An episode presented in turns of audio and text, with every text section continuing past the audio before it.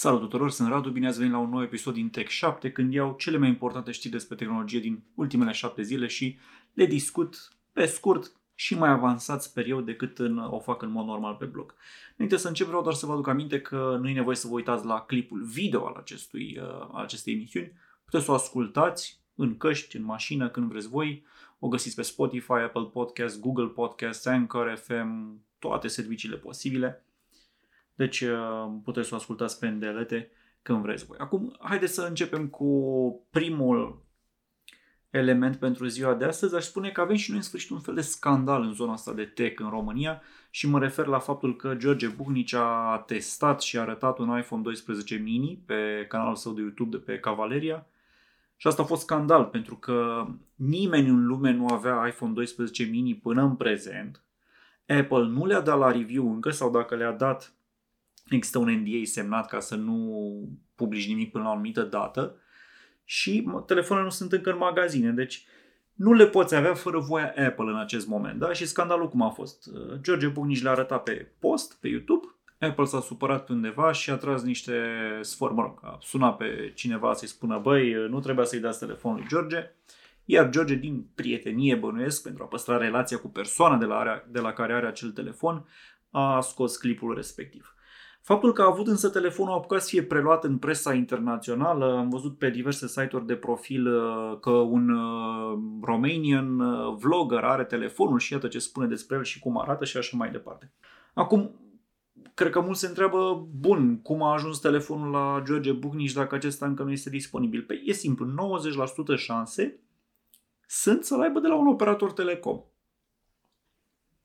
Probabil că nu aveți de ce să știți asta, dar Apple și toți ceilalți producători de telefoane trimit telefoanele către operatorii telecom cu vreo lună înainte de lansarea oficială, pentru ca operatorii să le testeze în rețeaua proprie și se asigure că vor funcționa bine în momentul lansării și să pregătească software-ul.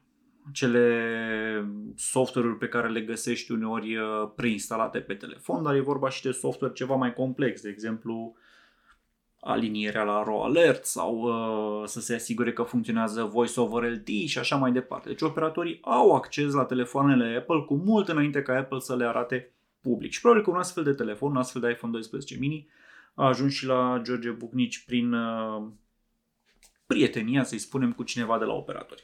Mai mult ca sigur, Apple a scris acelui operator și a spus, băi nene, eu ți-am dat telefoanele doar ție, nu trebuie să le dai al cuiva. Persoana respectivă a sunat pe George Pugni și a spus, da, scoate și tu clipul, că altceva ce mai poți face acum. Și pentru a păstra relația, clipul a fost scos. Uh, nu mi se pare o mare scofală, mi se pare ceva absolut normal. A avut ocazia să facă un clip înainte altora și l-a făcut. Aș spune, sunt două posibilități aici. A primit telefonul respectiv și nu i s-a spus nimic decât ia telefonul, fă ce vrei cu el, testează-l. Sau l-a primit și i s-a spus, vezi că telefonul ăsta n-ar trebui să fie încă făcut public, testează-l, dar publici mai târziu. E, dacă Bucnici a publicat totuși mai devreme decât mai târziu, încălcând astfel o promisiune chiar și verbală, în cazul ăsta e mai rău. Dar altfel, omul chiar n-are nicio vină. Am văzut că Bucnici a publicat niște tweet-uri pe net în care nu spune nimic clar, spune că nu spune că nu-și va divulga sursa de la care are telefonul, că nu există niciun NDA la mijloc pentru că el nu lucrează cu Apple ca să aibă un NDA și că și-a făcut treaba, pur și simplu a avut ocazia să prezinte primul un telefon și a prezentat-o. Uh, n-a explicat exact de ce a scos clipul după aceea, pentru că dacă nu are nicio relație cu Apple, bun, atunci cum putea să țilească să scoată acel clip? Răspunsul vi l-am spus eu. L-a scos pentru a păstra relația cu sursa lui, că na, ești om, nu faci orice numele unui clip de prezentare. Și am mai spus la final că sursa sa este străină, my source is foreign. Asta poate să însemne atât de multe lucruri. Poate să însemne că l-a primit de la unul din străinii care lucrează pentru operatorii telecom din România. De exemplu, nu știu, și Vodafone și Orange, de exemplu, au foarte, și Telecom, au foarte mulți executive străini. Italieni, nemți, egipteni, multe situații acolo. Poate l-a primit de la cineva din, nu știu, Republica Moldova sau din orice altă țară în care uh, are relații, în care un român a ajuns într-un post cheie și așa mai departe. Deci, poate l-a primit pur și simplu de la un român de aici și a spus la la decepție chestia asta că e străin. Oricum nu avea rost precizarea, nimeni nu-i poate face nimic și nici eu nu, nu consider că a făcut ceva în neregulă decât dacă a încălcat o promisiune, dacă i s-a cerut să nu prezinte telefonul acum, ci să mai aștepte și tot a insistat să-l facă public acum. Dar asta este între bunici și persoana respectivă. Acum, ca să mai vorbim un pic despre iPhone 12, că tot e un subiect, am văzut însă review-uri. Cum vă spuneam, au apărut review-uri pe net la iPhone 12 și 12 Pro. Mini și Pro Max nu am văzut pentru că telefoanele se lansează mai târziu și atunci uh, nici străinii nu le au sau dacă le au, nu le-au făcut încă publice. Ce am văzut însă în testele citite de mine și privite de mine e că iPhone 12 se zgârie la fel ca telefonul anterior, ca generația anterioară. Nu știu exact ce beneficiu are acel Ceramic Shield de care vorbea Apple că a montat pe aceste telefoane, adică o sticlă mult mai rezistentă. M-am uitat la YouTube-ul lui Jerry Rig Everything, se zgârie tot la nivelul 6. Ca și înainte teste de, adică, ok, poate se zgârie la fel, dar e mai rezistent la scăpare telefonul. Foarte greu de testat asta. Apar pe net teste cu oameni care își dau drumul telefonului de la un metru, 2 metri și așa mai departe pentru a vă arăta dacă se sparge sau nu. Problema este că testele astea, dacă nu sunt făcute într-un mediu controlat, de exemplu cu impactul făcut într-un mod clar, cu aceeași presiune și așa mai departe, nu pot demonstra că o generație este mai rezistentă decât altă generație. Mie, de exemplu, mi-a căzut un telefon de pe masă și s-a spart. Era un telefon la teste, mi-a căzut deci de la 80 de centimetri la înălțimea asta în birou și s-a spart. Când a ridicat de pe jos avea ecranul spart. În același timp mi-au căzut multe alte telefoane din propria mână și nu s-au spart. Prin urmare e vorba și de noroc cum nimerește solul acel telefon, dacă pică, eu știu, pe colț, direct pe ecran și așa mai departe. Și v-am spus, fără o standardizare în teste, nu pot spune, da, ok, sticla asta e mai rezistentă decât sticla de pe generația anterioară sau de pe concurență. Uh, în opinia mea, dacă vreți să o știți, uh, referitoare la duritatea sticlei Gorilla, mi se pare că de câteva generații nu prea mai e clar ce se îmbunătățește acolo. Deci au avut așa, Gorilla Glass 1, 2 și 3 au fost pe rând mai rezistente la zgâriere. Gorilla Glass 4 avea aceeași rezistență la zgârieturi, dar într-un strat mai subțire de sticlă, deci putea fi telefonul mai puțin bulky. Ei, după aceea, ce s-a întâmplat cu Gorilla Glass 5 și 6 și cu noul Victus, ă, chiar nu știu, n-au mai spus exact ce avantaje sunt. E posibil să nu fie vreun mare avantaj, e posibil să fie un gimmick de marketing, să îi zică cum să zic, e un nou an, deci trebuie o nouă generație de sticlă rezistentă. Aha, am inventat Gorilla Glass 9. Acum e Gorilla Glass 10, după încă un an, cum ar fi. Și modificările să fie infime. Nu știu, poate ea a crescut cu 2% rezistența. E mai bună decât cea de anul trecut. Deci nu putem ști exact. Și așa mai departe. O altă chestie, întrucât a apărut un teardown de iPhone 12, am observat că au modemuri 5G de la Qualcomm. Și mi-am adus aminte de următorul uh, lucru. Anul trecut Intel a cumpărat divizia de modemuri, uh, pardon, anul trecut Apple a cumpărat divizia de uh, modemuri de la Intel. Urma să-și facă propriile modemuri 5G. Deci dacă știați asta și vă întrebați probabil de ce au luat atunci modemuri 5G de la Qualcomm, e bine, au existat niște analiști care la vremea acelei achiziții au spus da, dar o să dureze minim 3 ani până când Apple își va dezvolta propriile modemuri bazate pe ce au cumpărat de la Intel, cum ar fi.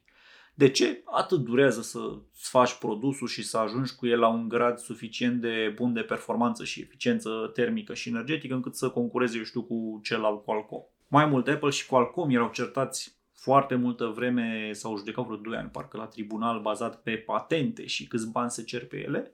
Și în acest moment, în acel moment, Intel furniza, dacă nu mă înșel, modemuri către Apple. E, la un moment dat, Apple și Qualcomm s-au înțeles la bani, și atunci Intel a zis, a, deci e clar că îmi pierd și ultimul client pe Apple și a renunțat la divizia lor de modemuri, cumpărând-o Apple pentru un miliard, 3 miliarde, chiar nu mai știu cât, a, uh, cât bani a dat acolo. Un miliard de dolari au dat pe divizia de modemuri. Dar ideea e că abia prin 2022, dacă toate lucrurile merg bine, vom vedea un modem Apple. Poate 2021, poate 2022, poate 2023, cam asta este intervalul optimist sau pesimist în care Apple își va dezvolta propriile modemuri 5G. Până atunci va folosi de la Qualcomm. În știri de telefoane avem și una interesantă despre Huawei, care a primit permisiunea guvernului american, mă rog, de fapt e invers. Companii americane producătoare de chipuri au primit permisiunea guvernului de a vinde către Huawei. Ceea ce mi se pare că arată că, de fapt, războiul cu partea de telefoane a Huawei era pur economic. Vreau să le bage bețe în roate, să nu mai vândă, să nu mai producă atâtea telefoane, să nu mai vândă atâtea telefoane. Pentru că le-au băgat bețe în roate astfel încât Huawei să nu mai poată produce propriile chipuri, chipseturi Kirin, doar pe de altă parte le dau, uh, iată, au ocazia să cumpere chipseturi americane. Probabil că e vorba de unele Qualcomm în acest uh, scop. Acum știrea nu este foarte clară, uh, E, e auzită pe surse de la Financial Times, n-am avut acces la articolul Financial Times, dar un alt site, Android Authority, care îl citează, spune că companii americane au voie să livreze acum chipuri către Huawei, câtă vreme acele chipuri nu vor fi folosite în echipamente 5G. Dar ok, telefonul nu e un echipament 5G, adică nu intră în uh, partea de rețelistică. Uh, și atunci, uh, ok, trebuie lanțat. Sigur că telefonul e un echipament 5G, dar interdicția se referă la utilizarea chipului în, uh, în modemul în antenele de comunicație care se instalează pe stâlci și așa mai departe. Deci eu cred că acum Qualcomm are voie să vândă către Huawei chipseturi Snapdragon 865, 875 și ce ar mai inventa. Rămâne de confirmat treaba asta, desigur. Deci, e posibil ca Huawei să fie în continuare în business pe piață. Sigur că problema lor mare până acum n-a fost lipsa chipseturilor, a fost lipsa serviciilor Google. Asta ne face pe noi din Europa să uh, nu mai considerăm telefoanele de atractive. Cu chipseturi uh, Qualcomm, însă Huawei are ocazia să fie în continuare uh, foarte productiv, foarte bun, foarte bine vândut pe piața chinezească, unde nu contează serviciile Google sau lipsa lor. E foarte posibil ca în viitor inclusiv Google să primească din nou permisiunea de a livra Android și software pentru Huawei și practic să se revină la situația dinainte, doar că sub un control mult mai bun al americanilor, care acum spun, ai văzut cum e, mă superi, închid iar robinetul. Tot în săptămâna aceasta a apărut o știre care spunea că Samsung Display a primit permisiunea, licența, de a vinde ecrane către Huawei. O să ziceți bine, dar Samsung e companie coreană, de ce le trebuie permisiunea guvernului american să vândă către Huawei? Pentru că ecranele Samsung se produc folosind niște tehnologii patentate de americani și Patentele acestea includ, așa sunt gândite contractele de acordare a drepturilor și de, uh, urmă, de vânzarea mașinilor pe care se produc aceste ecrane, astfel încât SUA poate spune, da, dar eu nu-ți dau voie să vinzi către clientul ăla. Tu produci ecranul, dar întrucât folosești mașinăriile mele, eu nu-ți dau voie să folosești mașinile ca să vinzi clientului X produsul final.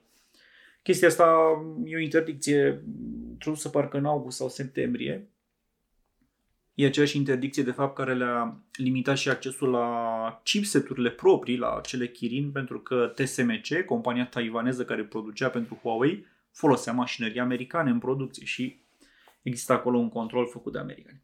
E, partea asta cu ecranele e dubioasă, adică pe de o parte Huawei are acces la ecrane Samsung care sunt foarte bune, dar se pare că are acces doar la, doar la panel în sine ecranul trebuie controlat. Există un uh, driver de ecran și un, uh, un controller care controlează ecranul și partea de touch și acelea se pare că sunt uh, bazate pe tehnologie ARM. Și ARM încă nu are licența de a exporta către Huawei, cum ar fi ai ecranul, n-ai controllerul său. E ca și cum uh, nu știu, ai permisiunea să deții un automobil, dar n-ai permisiunea să cumperi combustibil pentru el. Așa că îl ții degeaba în garaj, cam asta e situația. Dar mi se pare o îmbunătățire per total la situație. Adică în ultimele săptămâni am văzut de fapt că, în ultima săptămână chiar am văzut că Huawei a primit permisiunea de a cumpăra ecrane de la Samsung și uh, spun zvonurile, dar mai mult ca sigur sunt adevărate pentru că mereu s-au dovedit adevărate, chipseturi de la companii americane. Deci e posibil, dacă se mai rezolvă și treaba cu Android-ul, e posibil ca Huawei să revină puternic în piața de telefoane pe care oricum o domină. Au apărut rezultate acum în trimestrul 3 și Huawei și Samsung sunt neck in neck, cum se zice la nivel mondial, dar desigur dacă eliminăm piața chinezească de acolo, uh, vom vedea că Huawei a scăzut în alte zone în Europa și mă, în SUA oricum nu era. dar se pot, ar putea reveni. Și aș spune că cea mai importantă știre, lansarea acestei săptămâni, este cea a noilor plăci AMD Radeon. De ce e importantă? Pentru că se pare că sunt foarte bune. Eu credeam că se vor poziționa ca o alternativă mai ieftină și mai puțin performantă la plăcile Nvidia RTX 3080 și 3070 lansate recent de Nvidia. Nu, se pare că AMD cu noua arhitectură RDNA 2 produce plăci la fel de performante ca Nvidia și în unele teste date de ei mai performante un pic. Adică sunt neck in neck, din nou cum se spune, sunt atât de apropiate, susține AMD, încât cred că trebuie să așteptăm benchmark-urile. Adică i-au arătat niște benchmark-uri, dar n-au precizat ce setări s-au folosit măsurând acele frame rate-uri în jocuri. Sau, altfel spus, au spus ok, s-a jucat pe 4K. Bun, dar ai avut ray tracing activat la maxim sau nu? Că asta poate face diferența între cei doi producători. În fine, Radeon, AMD Radeon uh, include acum trei plăci noi din seria 6000, sunt 6800, care e un fel de concurent pentru Nvidia 3070. Apoi AMD 6080 XT, care e un concurent pentru Nvidia 3080 și AMD 3900 X, uh, și AMD 6900 XT, care e un concurent pentru Nvidia 3090. Concurența asta e cu dus și întors. Uh, din nou, doar AMD a arătat niște benchmark-uri. Așteptăm lansarea oficială din 18 noiembrie ca să vedem teste independente. Nu că teste independente. Uh, să vedem condițiile de testare. Ce setări aveau jocurile respective? Era undeva vreun truc sau pur și simplu s-a mers pe grafică maxim, ray tracing maxim? Prețurile sunt destul de asemănătoare 6800 le costă 580 de dolari. Dacă nu mă înșel, în 3070 costă doar 500 de dolari, cu 80 de dolari mai ieftin. Culmea este că 6800 XT costă 650 de dolari. Părerea mea e că dacă ai 580 de da pe o placă, ai și 650.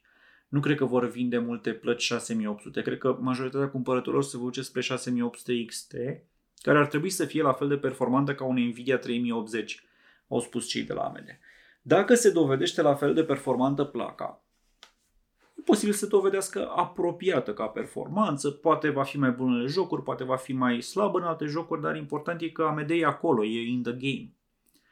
Și are chiar un alt avantaj.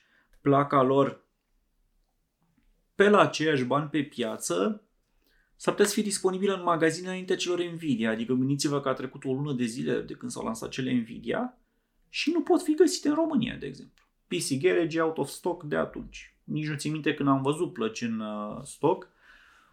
Am întrebat chestia asta odată și mi s-a spus că și ei și Nvidia România ar aduce mai multe plăci dacă ar putea, dar n-au cum. Pur și simplu e cererea de mare în alte țări încât toată producția se duce direct în altă țară și e cumpărată acolo instant și la noi nu ajung sau ajung atât de puține când nici se observă, se dau în câteva minute. AMD are ocazia să zică eu am venit cu o placă la fel de bună sau aproape la fel de bună, pe la aceiași bani și acum în stoc. Deci s-ar putea să câștige niște clienți. De asemenea, s-ar putea să câștige niște clienți în rândul celor care au procesoare Ryzen, pentru că au venit cu niște șmecherii acolo, utilizare mai bună a memoriei. Dacă ai procesor Ryzen, se înțelege mai bine procesorul AMD cu placa video AMD nu o chestie crucială, însă mă gândeam așa, dacă performanța se dovedește la fel de bună ca o placă Nvidia, ar fi pentru că AMD cumva s-a dus all-in, s-a dus la superlativ în, în construcția plăcii, în sensul că au montat un cache foarte mare. Deci noua arhitectură RDNA 2 folosește un cache de 128 de MB.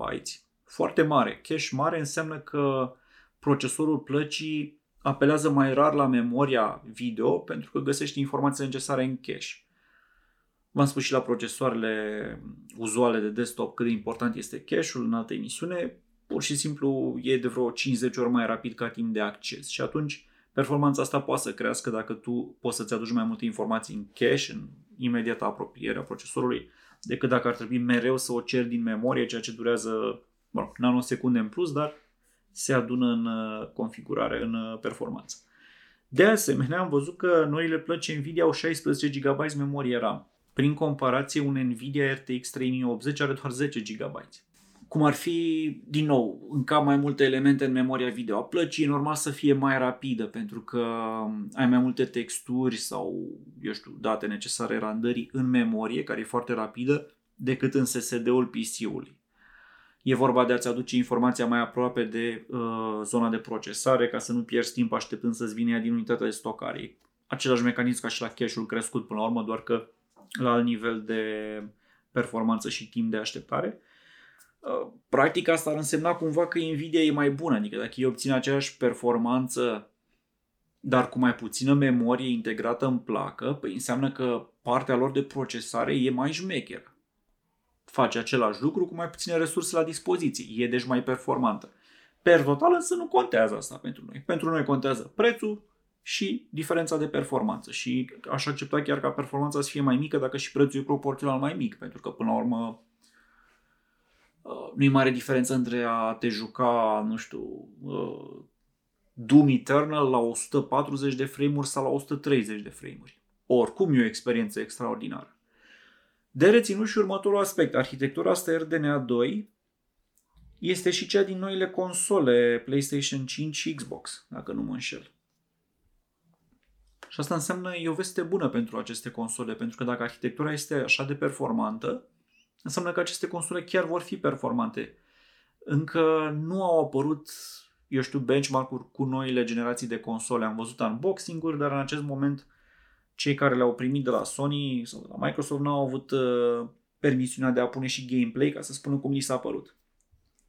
Dacă placa video, consolele folosesc ambele plăci video AMD, dacă plăcile video sunt performante, înseamnă că se va respecta promisiunea Sony și Microsoft că pe console vei putea juca 4K 60 de frame-uri pe secundă HDR, să zicem, sau mă rog, cu ray tracing activat. Deci asta este sigur o veste bună. Și cam asta a fost în săptămâna aceasta. Nu au mai fost mari știri. Am văzut una, mă rog, s-a propagat mult că a murit uh, fondatorul Samsung. Ok, nu mai conducea oricum compania de foarte mulți ani, era mai mult prin spitale cu diverse probleme. Uh, până la urmă, mai puțin important pentru consumatorul de rând. Cam acestea zic eu că au fost cele mai importante știri ale săptămânii. Nimic în România, din păcate. Aș vrea să... Aș vrea într-o zi, într-o emisiune, să pot zice ceva și despre o știre importantă de tech din uh, România. A fost un uh, fel de fail în această săptămână. Multă lume se aștepta să se lanseze Google Pay în România și nu s-a lansat. De ce se așteptau la asta? Pentru că BCR a trimis o invitație la o conferință online despre noi servicii din uh, George, și spune acolo că la conferință va participa și un reprezentant Google. Și toată lumea a zis, aha, vine Google, înseamnă că lansează Google Pay. Mm, unii s-au grăbit chiar să anunțe în articole înaintea conferinței chestia asta. Mie mi s-a părut că sunt șanse mari să nu se lanseze Google Pay, doar pentru că este cineva de la Google acolo, puteau să anunțe orice altă colaborare și până urmă nici s-a lansat. Omul de la Google n-a zis decât iată cum au evoluat serviciile digitale în România mai multe search mai mult trafic, uh, mai puțină lume pe Maps și mai multă lume pe YouTube. Da, pandemie, fiecare a stat acasă. Nici o treabă despre Google Pay, a fost și întrebat când se va lansa și a spus nu pot comenta serviciile încă nelansate. Altfel spus, nu știu, nu v-aș spune nici dacă știi. Asta a fost un fel de fail în România, nimic uh, altceva notabil aici dincolo de controversa asta cu bunici. Ăsta a fost episodul 4 din uh, podcast. Mulțumesc că v-ați uitat, ne vedem la următoarea emisiune, în următoarea săptămână. Să aveți o zi bună până atunci.